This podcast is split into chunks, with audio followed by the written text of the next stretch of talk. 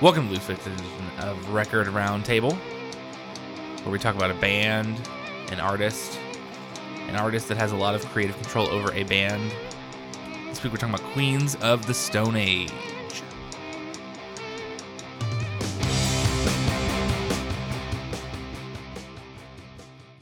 This is Caleb Robinson speaking. I'm here with Jared.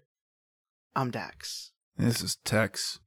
Ooh, Tex is in the house. It's been a while. It's been a while. I figured I'd bring, bring I figured I'd be here for this episode. Fair enough. All right. This week again, we're talking about Queens of the Stone Age and how did everybody feel about Queens of the Stone Age? Let's start with Dax. There's so much that this man, Josh Homme, has done in his life. It really just it's impressive. I don't even know where to start on it.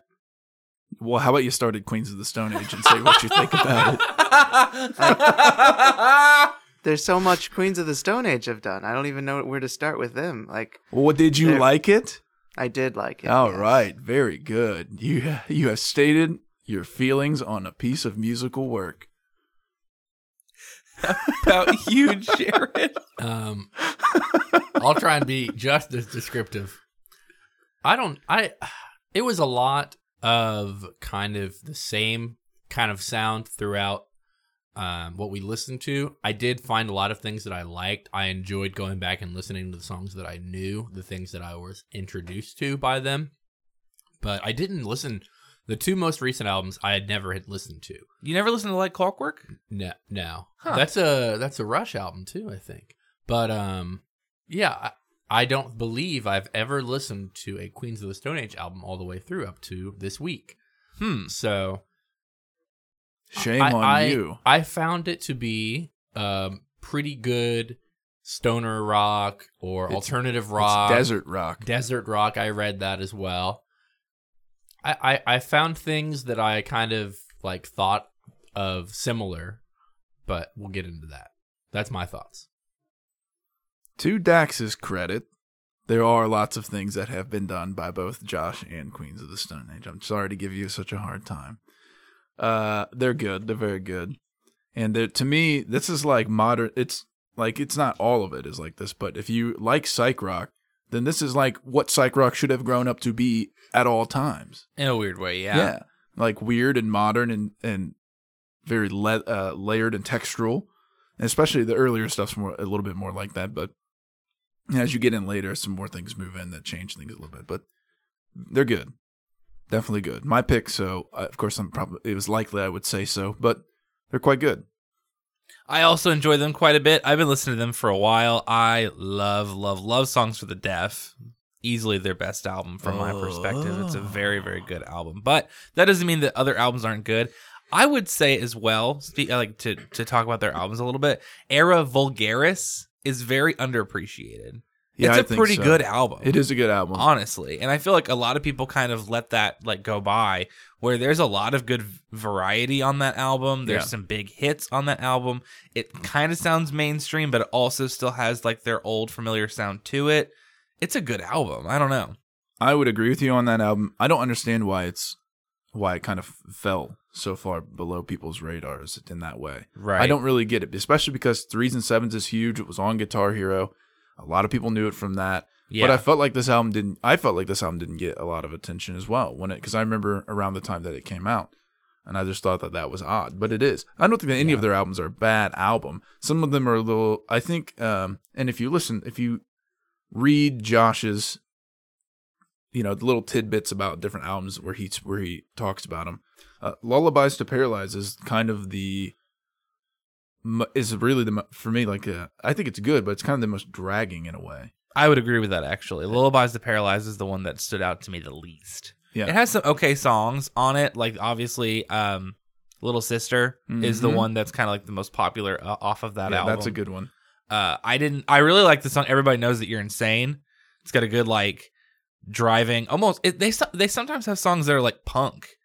Like they've got some punk elements to They've got lots of metal too. Yeah, really. yeah, they do. So it's just kind of a the the the desert rock is Can you explain what why Yeah. desert yeah. desert rock? So the Queens of the Stone Age was founded in Palm Desert, which is in the Coachella Valley, and in there was a scene, there was a whole music scene in the Palm Desert region, and that's what we see here. Queens of the Stone Age, um, a couple of other different bands, or even just individual artists, and they've and it's come to be kind of known in like I don't know if it would be. It's not widely. Maybe it's kind of like around as as desert rock, which is basically a lot of. It's kind of like modern psych with metal elements, with uh, punk rock elements, with alt rock, with hard rock elements. It's just like a bunch of different types of rock smashed together. And essentially, when you listen to Josh kind of talk about some of this stuff, especially their work on uh, basically from like Era Vulgaris on, he's like, we he says that they wanted to be able to play anything. If anyone had a song, they want to be able to play it. They don't want to be tied down by their own music, and that's like kind of what it is. It's just like a, a amalgamation of all forms of rock, kind of thing. Can you explain the they part of Queens of the Stone Age very briefly? Yeah, so Queens, it there's kind of two periods really because Josh has a he. It's mostly Josh, li- like really. Right. That's who started the group. That's been the only consistent member. But Troy Van Leeuwen has been the guitar player since 2002. So that would have been right after I believe what was it? Yeah, right after Songs for the Deaf. Yeah. And I think that he had a little bit of hand at, in the end of recording on Songs for the Deaf. So all of their new sound from because they, there is kind of a period like, and, and Josh talks about Lullabies to Paralyze was like sloughing off their like what it meant to be Queens of the Stone Age and being able to move forward. So from there out, uh, Era Vulgaris like Clockwork, even stuff on Lullabies to Paralyze, you get Troy is a big part as well now.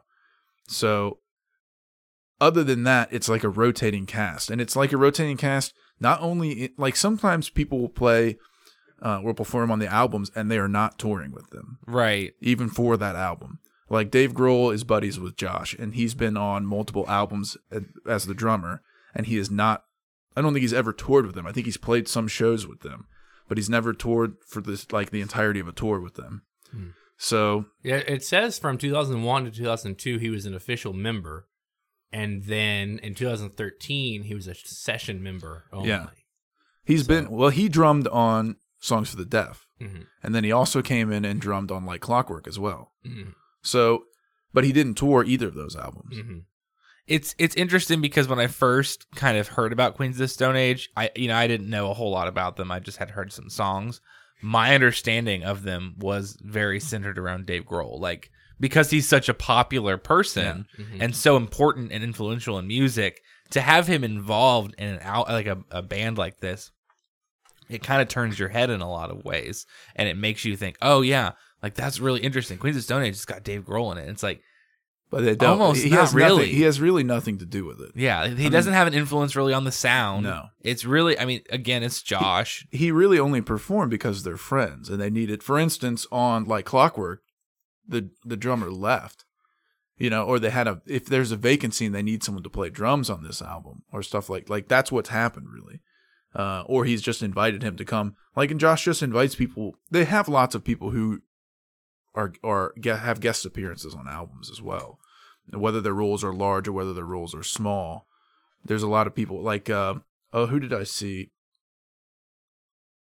a prominent singer. I'm gonna have to look it up. I did read a thing about Dave Grohl uh, talking about the band. He said that he was getting kind of uh, burnout from working on uh, Foo Fighters, and being able to just be a drummer and not have to think helped clear his mind. That's a good point. I'm sure it would. Yeah, Plus, sometimes I feel like Queens are like the better Foo Fighters. yeah. You know what I mean? I was gonna compare the two, and so it's fair. Um, I f- I think I like Foo Fighters more as a band, Oh man. but I do. They're both you know a good current rock bands. You know. Oh, uh, the one of the people you're talking about, a, a um, prominent singer, Julian Casablancas from The Strokes, was on Sick Sick Sick. He did the synth guitar and he did vocals on that. song. Yeah, he's worked Huh, with him a couple of times. I think I was thinking of yeah, I was thinking of Rob Halford from Judas Priest, Oh. who uh, did some vocal work on "Feel Good Hit of the Summer," the opening track to Rated R, Mm. which you wouldn't know he's in there by listening to it. Really, it's not like a sure. prominent performance, but he just like brings people in that I think I think what Josh likes to do is bring people in that have in, have been influential to him or inspiring to him, and just have them like come in and do their thing. Because it really it seems like even though Josh has a lot of creative authority, it's just kind of like a, a blank canvas when they go into when they do these things. Like everyone has something to bring, and that and but that and that's the way he works. Speaking of what Dax talked about earlier with like all of the things that Josh has done, like Desert Sessions, which Josh has been doing since 1997, is just him inviting a bunch of artists that he likes out to Palm Desert, and then they just create a, an album of like all sorts of stuff. Yeah. You know what I mean? And it's like I think that's how he works in Queens as well. Maybe a little more structured because you have you know the timeline's different, but they do they have self-produced some of their albums, which have allowed them to do some of that. But it seems like it's just kind of like come in and bring what you have. That's why I want you here. Yeah. Like uh, Screaming Trees. Yeah. They, did things back and forth. Josh was in Screaming Trees for a Mhm. while. Yeah, And I before think that's- Queens. That that's how that relationship started. Yeah, yeah. The lead singer from Screaming Trees has been in a, a lot of Queens of the Stone Age stuff. They they do have some people that are rel- like commonly recurring, and he's one of them. hmm Um, I can't think of other ones at the moment, unfortunately, because it's all in my brain.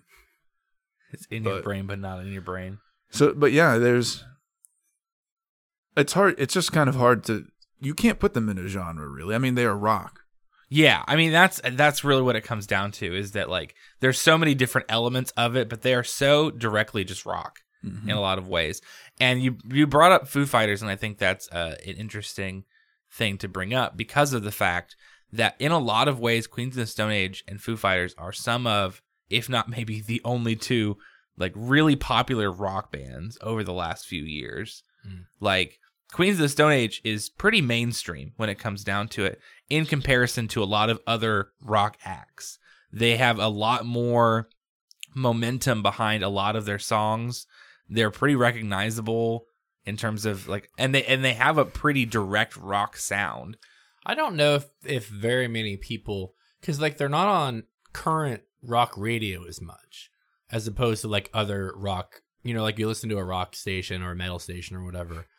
I don't think they're playing Queens of the Stone Age that often. Even like now, like you know, their old stuff. They haven't had an album in like three years. Right. but I don't think that I mean I don't hear it on the radio. I think that like Rolling Stone and and magazines and things like that like the albums they give them good reviews and stuff, but I don't think mainstream rock listeners are that big of fans of Queens of the Stone Age. I know. I knew. I knew of no one knows.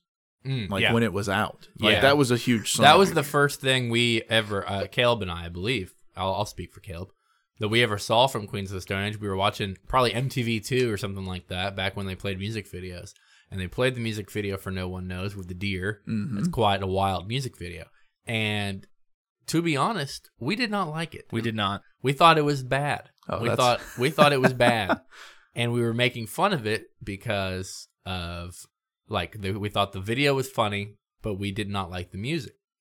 Then fast forward several years later, and Sick Sick Sick came out, Yes. and we liked that quite a bit. Yeah, And then I six six think six was my really kind of like entryway into liking now- their music. and then now we go, how do you we feel? went back, Yeah. and I I like No One Knows. Now. Yeah, it's I- good. yeah, and it I I don't whole album. Is, I don't know if it's I've done because no I- one knows it's karaoke. Oh my! Hey, yeah. I don't know if it was because we just thought he looked weird, uh, or just like it wasn't our style of music. But yeah, that's those are the t- first like the two main things that I think about with Queens of the Stone Age are the introductory of No One Knows, and then the uh, Era Vulgus Era Vul- Vulgaris. Era Yeah. Vulgaris album where you had the the bigger mainstream stuff, and then I don't feel like they really had. That was back when rock radio really had a bigger presence, and you had Right. music videos on MTV and Fuse and stuff like that, and you know you were able to find more success in that realm. Now you have um, rock radio stations, which is kind of iffy, and then Yeah, bigger um websites that will give you good reviews on your albums and stuff like that, and then like Billboard charts. Right. I don't know. I'd have to look and see how well their last album did. Yeah. Um, I don't in think it, sales. if I recall, it wasn't received super well, No, Villains was not received very Uh, well. which is a shame. A It was okay. It I was okay. When I first listened to it, when it was released, I didn't love it. But going back on it now, I actually appreciated it more and ended up liking it more than Lullabies to Paralyze. Uh, yeah, I, Yeah. I was kind of surprised because I remembered not liking it, and I remembered it having some negative, you know, reactions when it first came out. And so when I went back, I was I didn't think that I was going to like it. Yeah, it was definitely okay. I'll say it wasn't as prominent as as most of their other albums, um, certainly. And I wonder because I read that uh, like Clockwork was supposed to be kind of bluesy, and it then, still has some blues too. yeah, but it's, but it's I guess it's well, it's dark. it started as a bunch of bluesy stuff, and then I'll, I'll get to the quote for you here when Josh talks about it because he mentioned that. So they re they what had happened was they have reissued multiple of their albums right over the course of time, and in doing so, they've toured for some of them. So they were working on like Clockwork, and they had that's what it was. It had kind of a more blues feel to it, and it, that's what was going on. Then, because they had just recently released their debut, they were practicing and rehearsing their debut a lot for tour, and a lot of the the sounds and feels of that worked its way back into their sound. And so, because of that, it changed the sound of like Clockwork from this bluesy thing into what Josh quotes as it's turned into this trancy broken thing. The robots are coming home. That's what he says. So the, they because they were rehearsing old work, it's really kind of a weird thing because you don't often see you see people go back to their roots kind of thing. Like we're gonna go back and make an album like this, but to think about a band like rehearsing all only one album, the first album, and that working its way into new material inadvertently. Yeah, it's pretty wild. Yeah, it's pretty interesting. So that so I feel like maybe some of that bluesiness that got lost in like Clockwork got translated into Villains eventually. Because Villains is a lot bluesier Mm. in terms of the guitar play and things like that. And it sticks a little bit closer to like standard blues rock Yeah, guitar play than some of the more interesting stuff that we've seen from them previously. for sure. So it didn't hit home necessarily for me because of that. But if I, I haven't spent a lot of time with it either. So Jared, you mentioned that your kind of entryway into Queens of Stone Age was Sick Sick Sick. Well, yeah, after no one knows. Yes. Right, like your interest in in them. Yes. The music that you enjoyed. hmm Did that land as your favorite song or did you find something else that you like better? Yeah, I, I have one other song I want to play for surely. Actually, two songs, but Okay. I do think that Sick Sick Sick that is like the dirtiest song uh I have ever heard. Not like I could see not not like uh, audible like vocally, but it just like when you play that song and the way that it sounds, it, it it's They're a grimy band. it's yeah, it's They're like- wild. sludge. I was gonna say they're kind of sludgy in a lot Yep, of ways, they are. and like especially on that first album. Well, that's what I was gonna say as well. Is the first album and even the second album reminded me a lot of Mastodon too. Yeah, I could Uh, see that. Just you know, more like, psych. hmm More psych, more sludge. Yep. Yeah, for sure. Let's play Sick Sick Sick.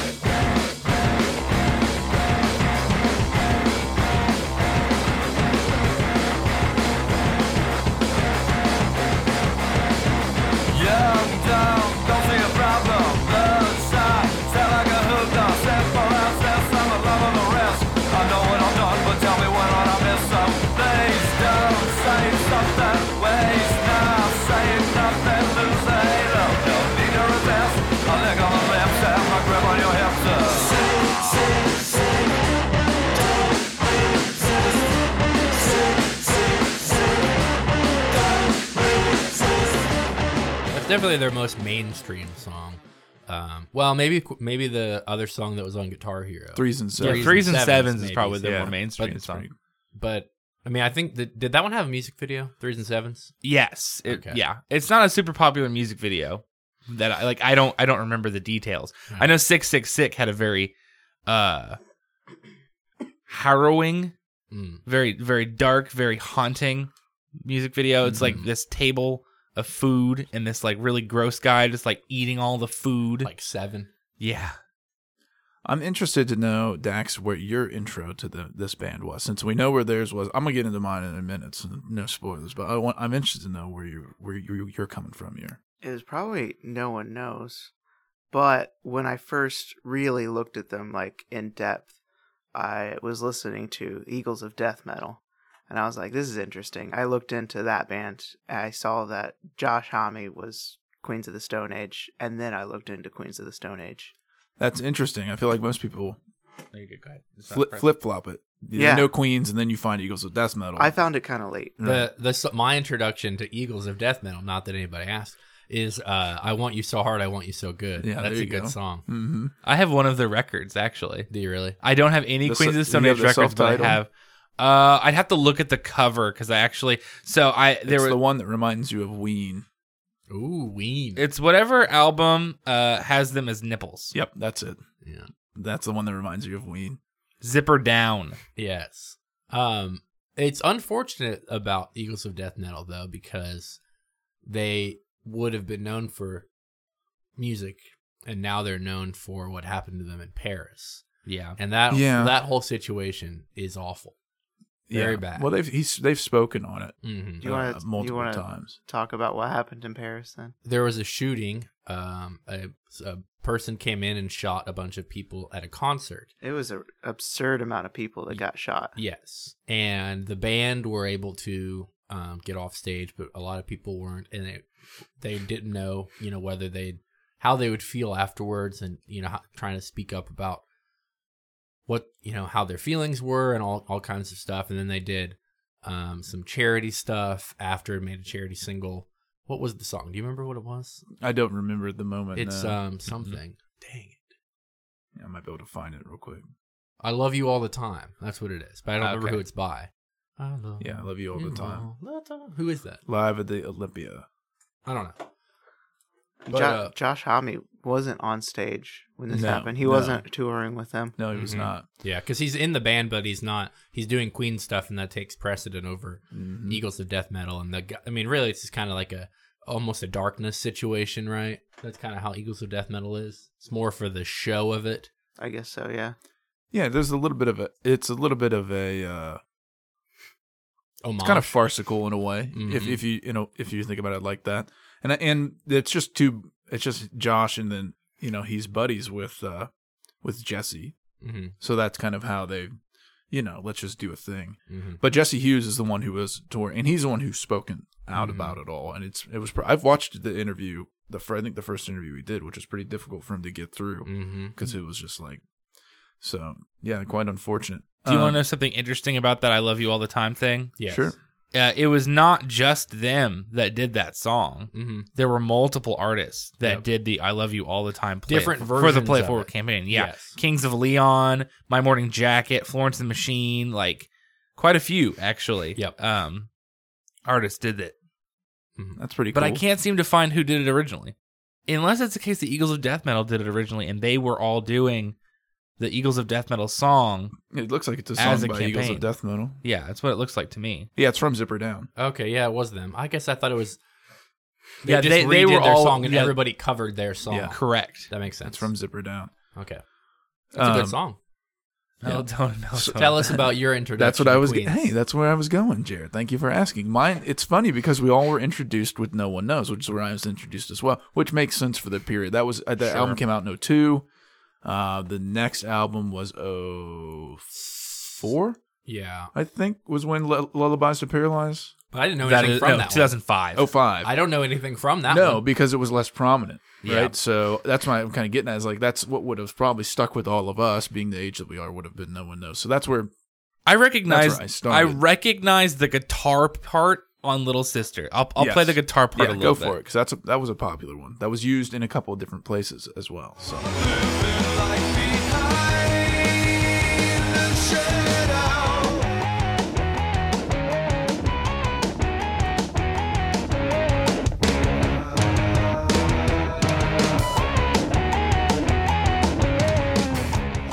go ahead and say that's my favorite song. Really? Yep. That was your favorite song? Yeah. Oh, okay. nice. I like that one. They uh played interesting. they played that song on SNL when uh, the episode was that night was hosted by Will Ferrell and Will Ferrell revived his Gene Frenkle cowbellist to play in that song. Yep. Pretty- beautiful. So there you go. Yeah. Uh, that was that was the well that's the big single from that album. So that would have been Right. what was potentially familiar from it.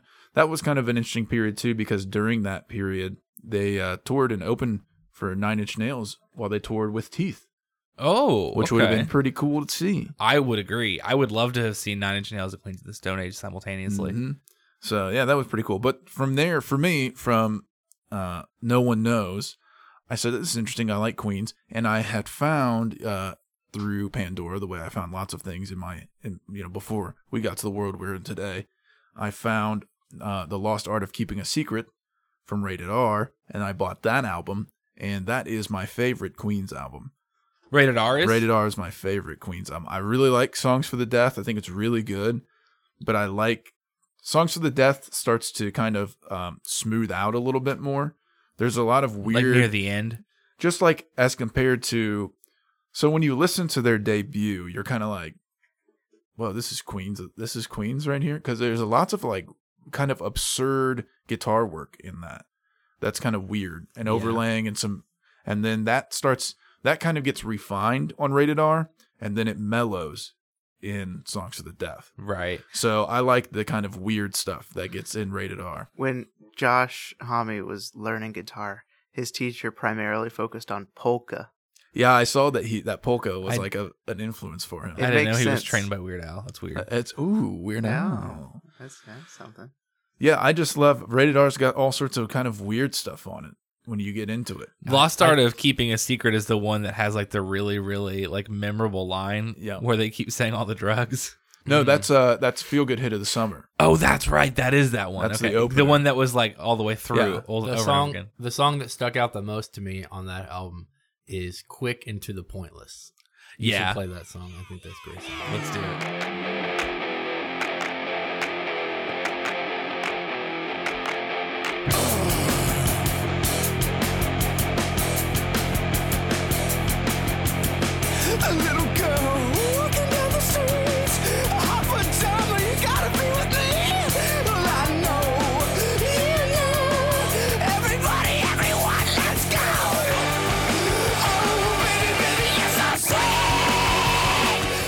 I love great. that. It good. made me Like think that. I of. love that. It made me think of System of a Down. it's A pretty little wild. The Yeah. weird like vocal Uh-huh. delivery. Like I didn't.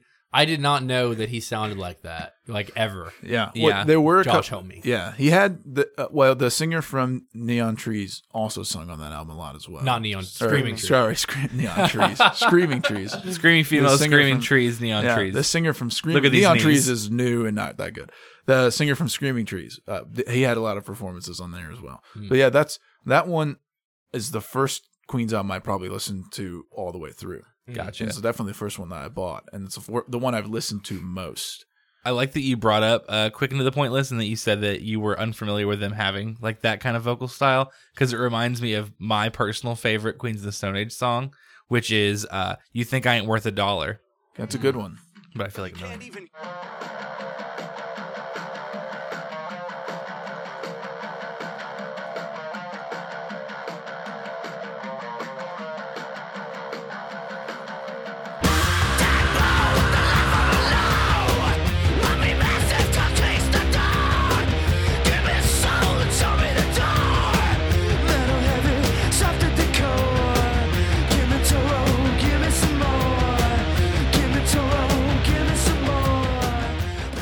songs for the deaf. You can't even hear it. I got. I was gonna uh, make a joke that my favorite song was the real song for the deaf, but I, Mhm. you know That's but- a hidden track. Did you know that? Is it? Uh, I think on the CD it starts playing on track two, but if you go back, if you like hit the back button, hmm uh, you can go to like tr- it's like track negative Oh, one. that's basically. wild. I'm trying to think because I have a I have that record on vinyl because I got a Vinyl Me Please exclusive pressing that is super sick of that album. I'm so sad that it's still sold out. Yep. Do you know Good where the name good luck, came from? Do you know where the name came from for that? No. Uh, I forget who it was, but someone that was involved in that uh, DJ'd for deaf uh, deaf people. Oh, Huh. really? Yeah. That's wild. He would play like really bumping bass tracks, and they could feel it. They could Hmm. feel the music. Yeah, that so makes that's sense. that's what the the first track is. It's I- just the bass. I think on the I think on the vinyl that that track is in there is Mm. as is the opening track. But when you go to track listing on Wikipedia, that's listed as track zero, Ah, Mm. which is kind of fun. Uh, another little tidbit about the song that Caleb mentioned on Rated R, uh, Feel Good Hit of the Summer. Walmart claimed that it promoted drug use, and uh, we're we're about to not allow allow them to sell it in their stores. I mean, the album is rated R, so I you know. I I know. You should have already known that. You it. should have already known it. So what happened? Did they let them? They let them do it. Hmm. They let them do it. They have a pharmacy there, you know. at They the do. Walmart. They do. They well, do. it wasn't quite those drugs. They sell nicotine, Valium, Vicodin, marijuana, ecstasy, and alcohol. That's all the things that they sell. They sell some of those Mentioned, things. mentioned in the Probably song. at least half of them. Probably, actually, you're right. Do you think? I might have a do a do a doodly doot Oh, yeah? for it. Go ahead and play "Feel Good" hit of the summer for us. All right. At starting the beginning.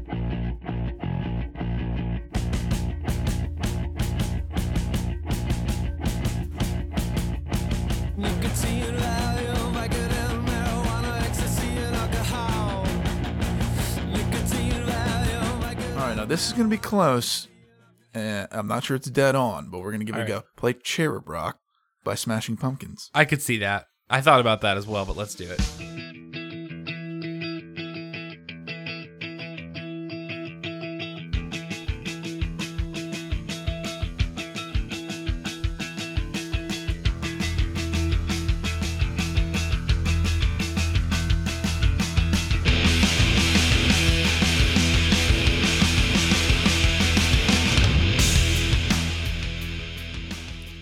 About the same timing, but it's a different Yeah. tone. It's a different tone. The rhythmically is the Kind same. of sounds. the kinda build up sounds is the like, same uh, kind of. Can't stop by Red Hot Chili Peppers too. A little bit. It That does a little bit. tone. Yeah, it That's- does a little bit. uh, what we just played is um, taken from a Rush song, I think. I can't remember which one. Cherub Rock is. Yeah. Yeah, we talked about that on the Rush. We episode. did. Huh? I, I can- I can't remember anything. It's like By Tor and the Snow Dog or Ah, something. well, you- That oh right. yeah, that's right. Do Definitely want- the best, the most, the hardest Smashing Pumpkins intro. Really. Do you want a real? that sounds familiar? Wow. Fi- okay. I got a real. Not that yours wasn't real. but Yeah, one it's that's cool. credit- you just said. yeah, you whole, credited. you just wholly discredited uh, the No, entire. I didn't thing. mean for it to be that way. You know, this whole thing started with uh, let's think about things that sound like things before looking them up, and then he started looking them up, and now that's the main know. source. We kind of lo- we need to get back to our roots I agree. of Booba Well, I knew. No, listen. I found this. I it's credited, but I heard it Okay. myself, and I was like, "That is the thing." Okay, And then I had all to. right. The only thing I looked up was the timestamp. Okay, I this okay, this was okay. legitimate. all right. Can you go to the song "Unborn Reborn" from Villains?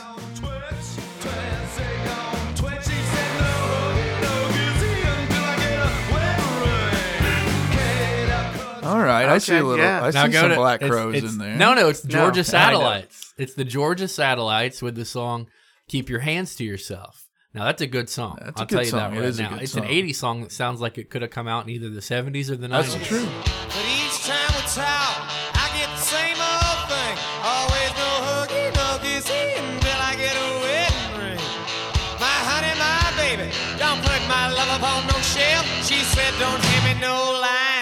keep your hands to yourself.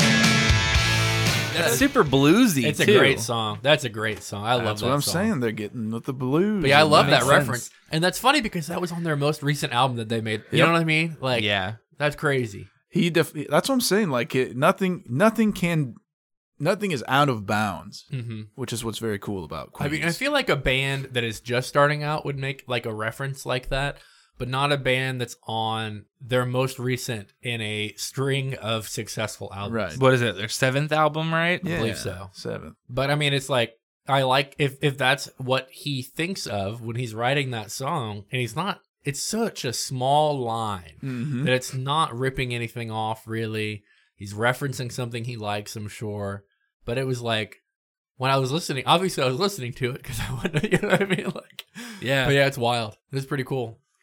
That is a pretty good song on on Villains as well. That I think there's a stretch for me of of a few songs. Domesticated Animals kind of stood out. Had like a haunted house kind of stood out, and then that one kind of stood out uh, for me on that one. Here's a good. Here's a little question. Um, we know Era Vulgaris was kind of not super. You know, it's a little bit underrated in a way. What do y'all think about Like Clockwork? Because Like Clockwork, Era Vulgaris did chart. Yes. Mhm. as an album, but like Clockwork charted number one um, on its release, Right. and uh, it kind of seems like, in, when you look at it from a from a far back view, that that's kind of like a re- the redeeming album. Even though we all know Era Vulgaris is still, you know, it's still quality. It was that they had a, means, a dip in quality for Era Vulgar- Vulgaris. In Supposedly. People's, yeah, in Yeah. people's opinions. And Villains had a dip in quality, but that one kind of a sandwich in between and is Yeah, considered well, even- it's considered one of their best. even to come out in 20 even to come out at number one. It's weird for an album that is their sixth album hmm 17 years after the founding of the band and it comes out and peaks at number one. And i think i do think it's really good. I don't know what you all thought i'm interested to see your thoughts on it. speaks more to the way that records are released and the sales of records than it really does like that album specifically. I mean, they were a well-known rock band at that point, and it depends also on when those other albums were released and who they were up against and things like that as well. Because what what labels do is they'll put an album, they'll release an album in a given week if they do not have competition. So like they would look and make sure that the new J. Cole album or the new Weeknd album or Adele or Lady Gaga or whatever would have come out in 2013 didn't come out at that weekend so that like Clockwork could debut at number 1 and it could only sell 80,000 units but it still was number 1 cuz nothing there's no competition. sure I'm not saying that's what happened. I'm saying most likely that's what happened. well, what do you think about the album itself I thought it was a pretty good album. Um, I liked uh the song "If I Had a Tail" was pretty good. I Yeah. thought that was a pretty fun song. Uh, "I Appear Missing" was a pretty good song as well. I could see, thought it Jared, I could fun- see you liking Smooth Sailing.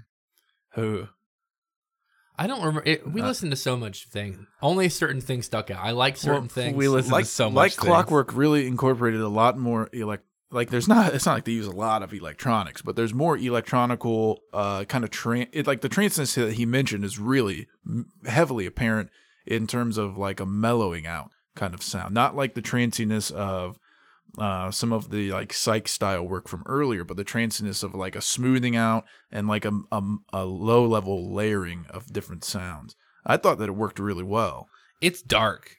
it is It's very dark. I think that that was okay. So, I believe that the first album that from them that I listened to all the way through was Era Vulgaris. I think then the second album that I listened to all the way through was Songs for the Deaf. I think that like Clockwork was my third album for them that I really enjoyed.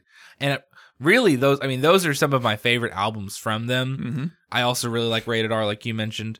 Um, but at that point, that's when I realized, like, when you like three albums like back to back, I think you like this band. Yeah, yeah you know, you pretty like, much like it at that point. I'm surprised that I haven't gone back on them as much as I would have expected, like because I've listened to Villains. But I think this week was the first week that I listened to Lullabies to Paralyze all the way through and their debut all the way through, and I really think it's the first time I listened to Rated R all the way through. This album has uh, a feature by Trent Reznor Yep. on track six and track six and seven. Alex Turner from the Arctic Monkeys is on there, and Elton John. Yep. Did you see that? Elton saw that. John. Elton John. Backing vocals Elton and piano on track seven. Yep. Uh, Fairweather Friends. Fairweather, Fairweather Friends, Friends. which is a good song Yeah. on there. Let's see if we can hear him. Go for it.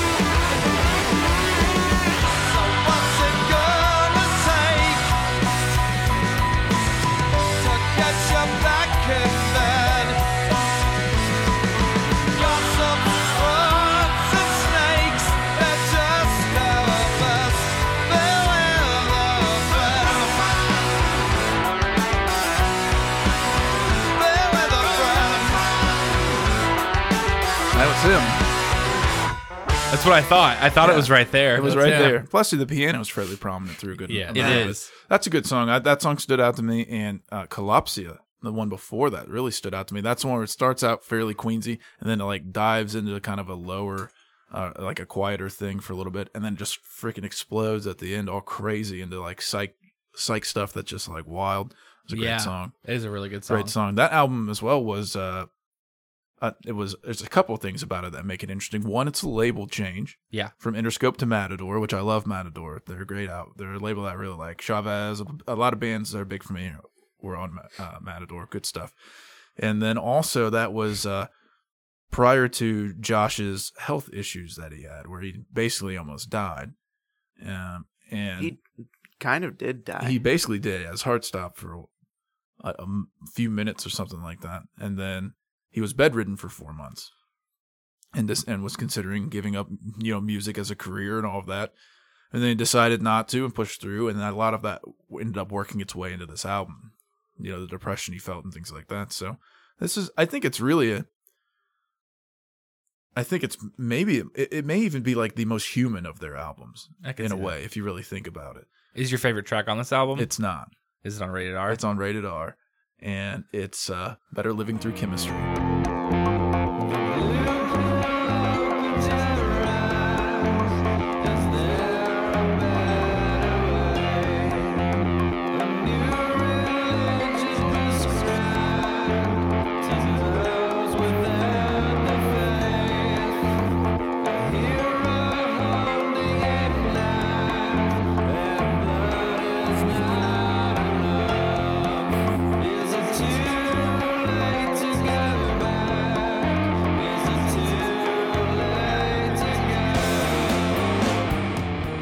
Those headphone listeners at home, that one's mixed real interestingly. Yeah, all the lyrics, all the vocals are in the left. And then like and then the, all the the little Yep. drum comes in in, the on right the right. channel. Yeah. And that's I love the bass line in that. It's pretty cool. I was gonna mention, I feel like you Uh-huh. have something to say about this, but a lot of their music incorporates a lot of groove. yeah, it does. A lot of groove. a lot of music. underlying groove, and then they just build on top of it. He, Josh has said that their early work, which is totally prominent in this song, is made up. It's heavily riff based, and it's made up of repetitive, interesting riffs and then changes. Which is this song is like full of. You listen to the song the whole way. It, it shifts, it goes all over, it comes into this big like psych jam session for a little bit, and then Mm. it comes back and returns back into uh, what is essentially like the verse, like we heard here. And uh, it's a it's a, their early work is just a little more sporadic in Sure. some ways, which I I like all of it, but I just really enjoy that for some reason. Maybe it's just because it it came to me at the time where that was important to me. I don't know, but Yeah. I have one real quick question for it's probably mostly for Tyler, but I'm just curious since it is the band that you're most familiar with. Um I'm surprised we have not brought it up to this point, but are you familiar really with Josh Home or Homme, Josh Homme's um initial band? Yeah, Kyuss Yeah. a little bit. I saw you I saw you put a song in there. Just so I didn't forget about it. So it's also, but like what's funny about that is uh, when they so they he had a band Kyuss, all right. So they they've had one release, I believe, maybe was it two, maybe one or two releases, I can't remember, and and uh, that was they actually had kind of a bit of a prominence in kind of an underground type scene. Really, if you I've seen multiple interviews with him where people are knowledgeable of it and ask him about it.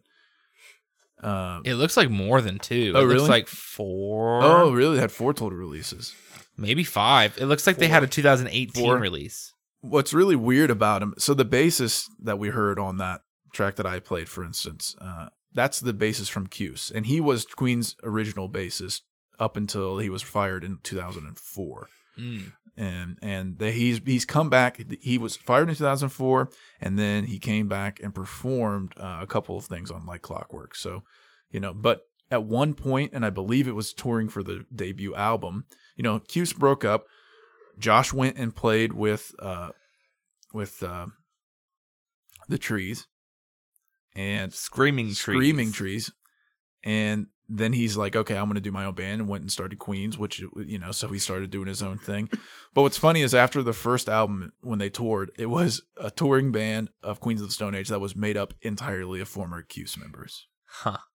and you're just like okay so it's like the same you know it's just your band again Just repackaged. yeah so With a different sound, I imagine. it's a different sound. It's a different sound. My familiarity with Kyuss is still minimal. I mean, I haven't done a lot of listening, but I'm aware of of kind of where it started. And I saw you want to play the song that you threw on there just to give people a listen to what it what kind of what it came before.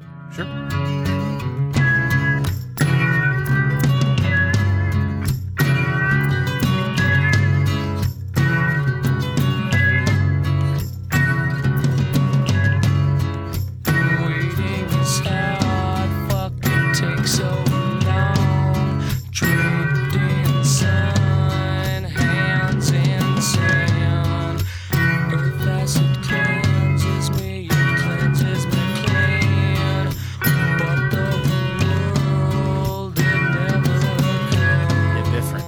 Different. But if you put fuzz on those guitars, you're pretty close to a Queen song, really, when you think about it. Um, actually, the name Queens of the Stone Age was a nickname that was given to that band. Ah, so that's kinda that where- makes sense. Uh, It, they came from.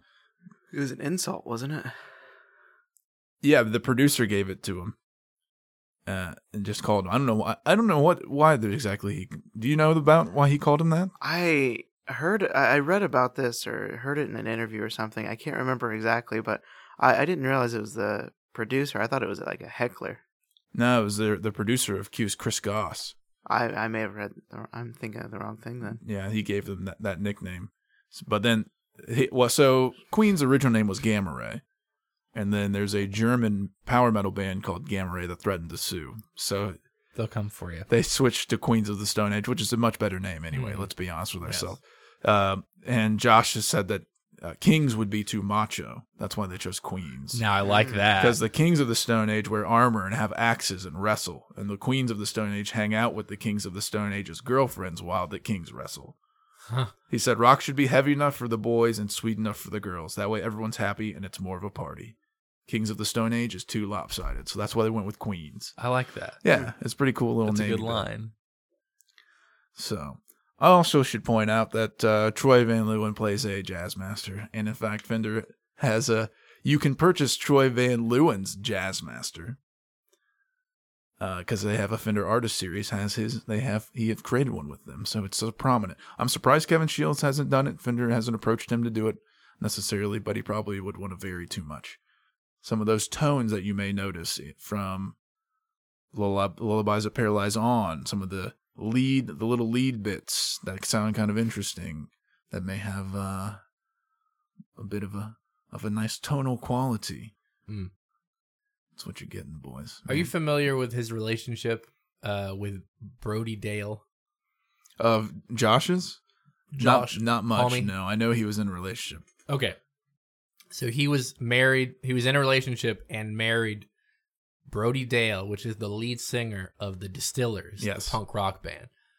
Now, prior to her being with Josh Homme, she was with Tim Armstrong from Rancid. Oh boy, In 1995, she was the age of 16 and she met him. And shortly after that, in uh, looks like maybe around 1997, they were together. So she was 17. He would be about 31. Oof. Oh, boy, Tim that's- Armstrong was. Yeah, Cancel Tim Jeez. Armstrong. that Ooh. sounds a bit. That sounds a bit rancid of a relationship, Oh, if you ask boy. me. But later, uh, she got a divorce from um, Tim Armstrong, and he wrote about it on the song "Fall Back Down" and a few other songs. Then she met uh, Josh Homme, and they began dating.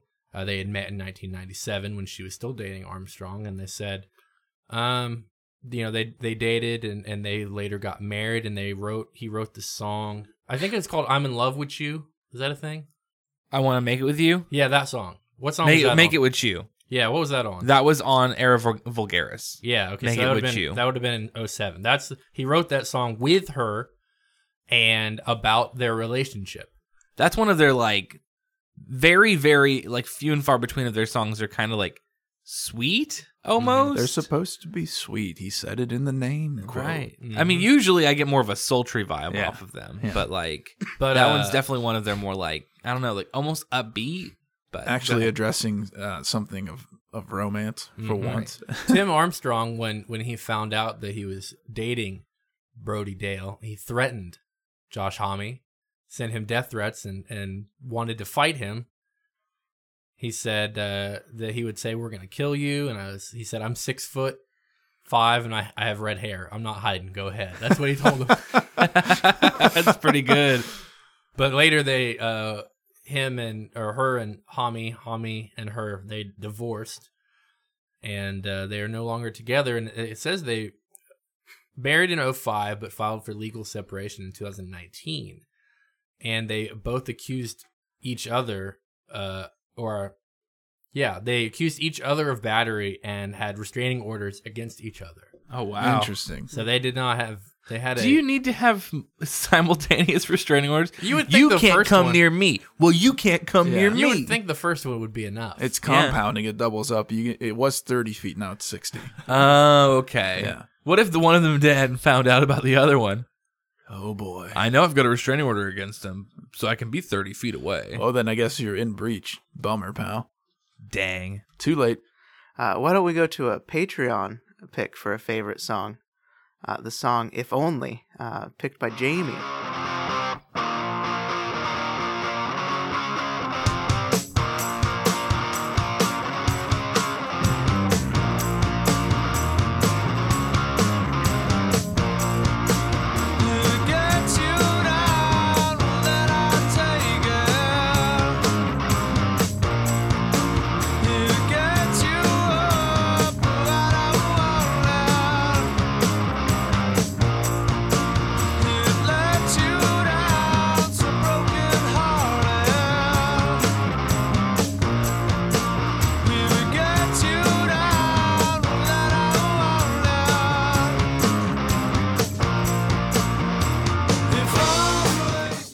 A song from the first album. We haven't gotten one of those, so Yeah, I, yeah. I was gonna say I'm surprised because, I mean, I like some of the songs off of the the the debut album.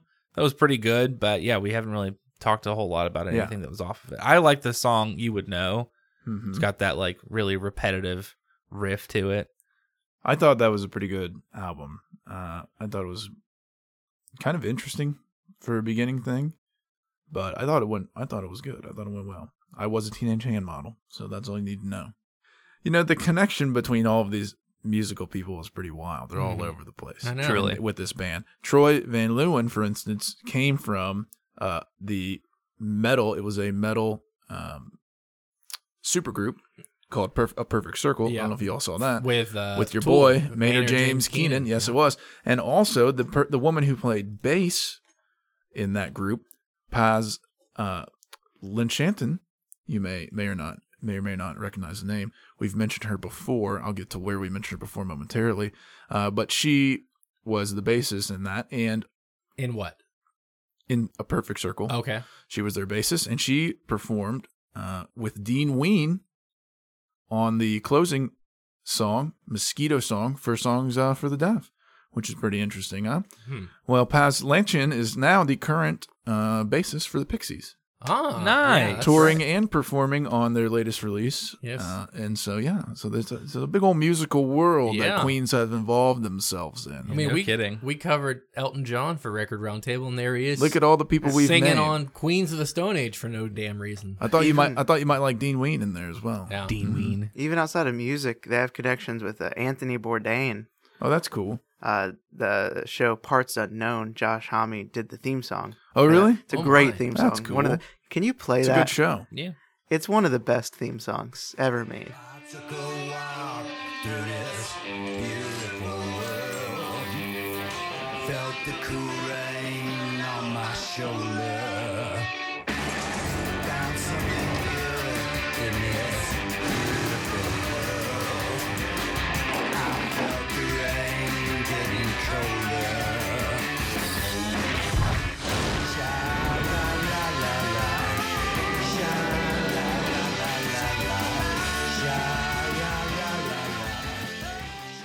I don't know that there's ever going to be a place for me to mention it, but Anthony Bourdain was quite the character in terms of like the fact that we were willing to watch him on television because all he would do is travel and eat food, and we were like, I love it.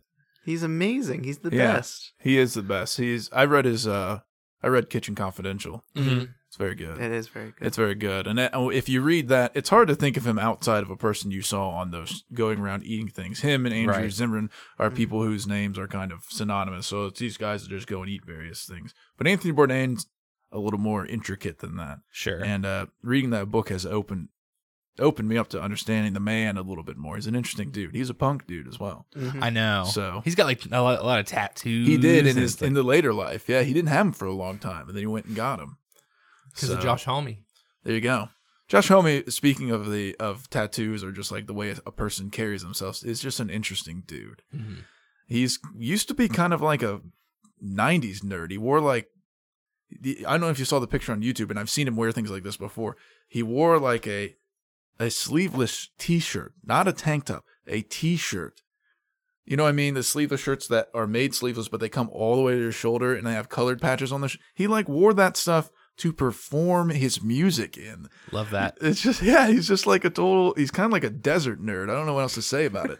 Desert nerd. And I don't know if you've seen recent interviews because now he's got this kind of rockabilly look thing that he does because he wears those Yeah. button shirts with his hair all back. Yep. He's a pretty cool dude. Uh, his interviews are always very good. He's got kind of an interesting mind that's like fun to listen to him talk about just various things a little bit and chat.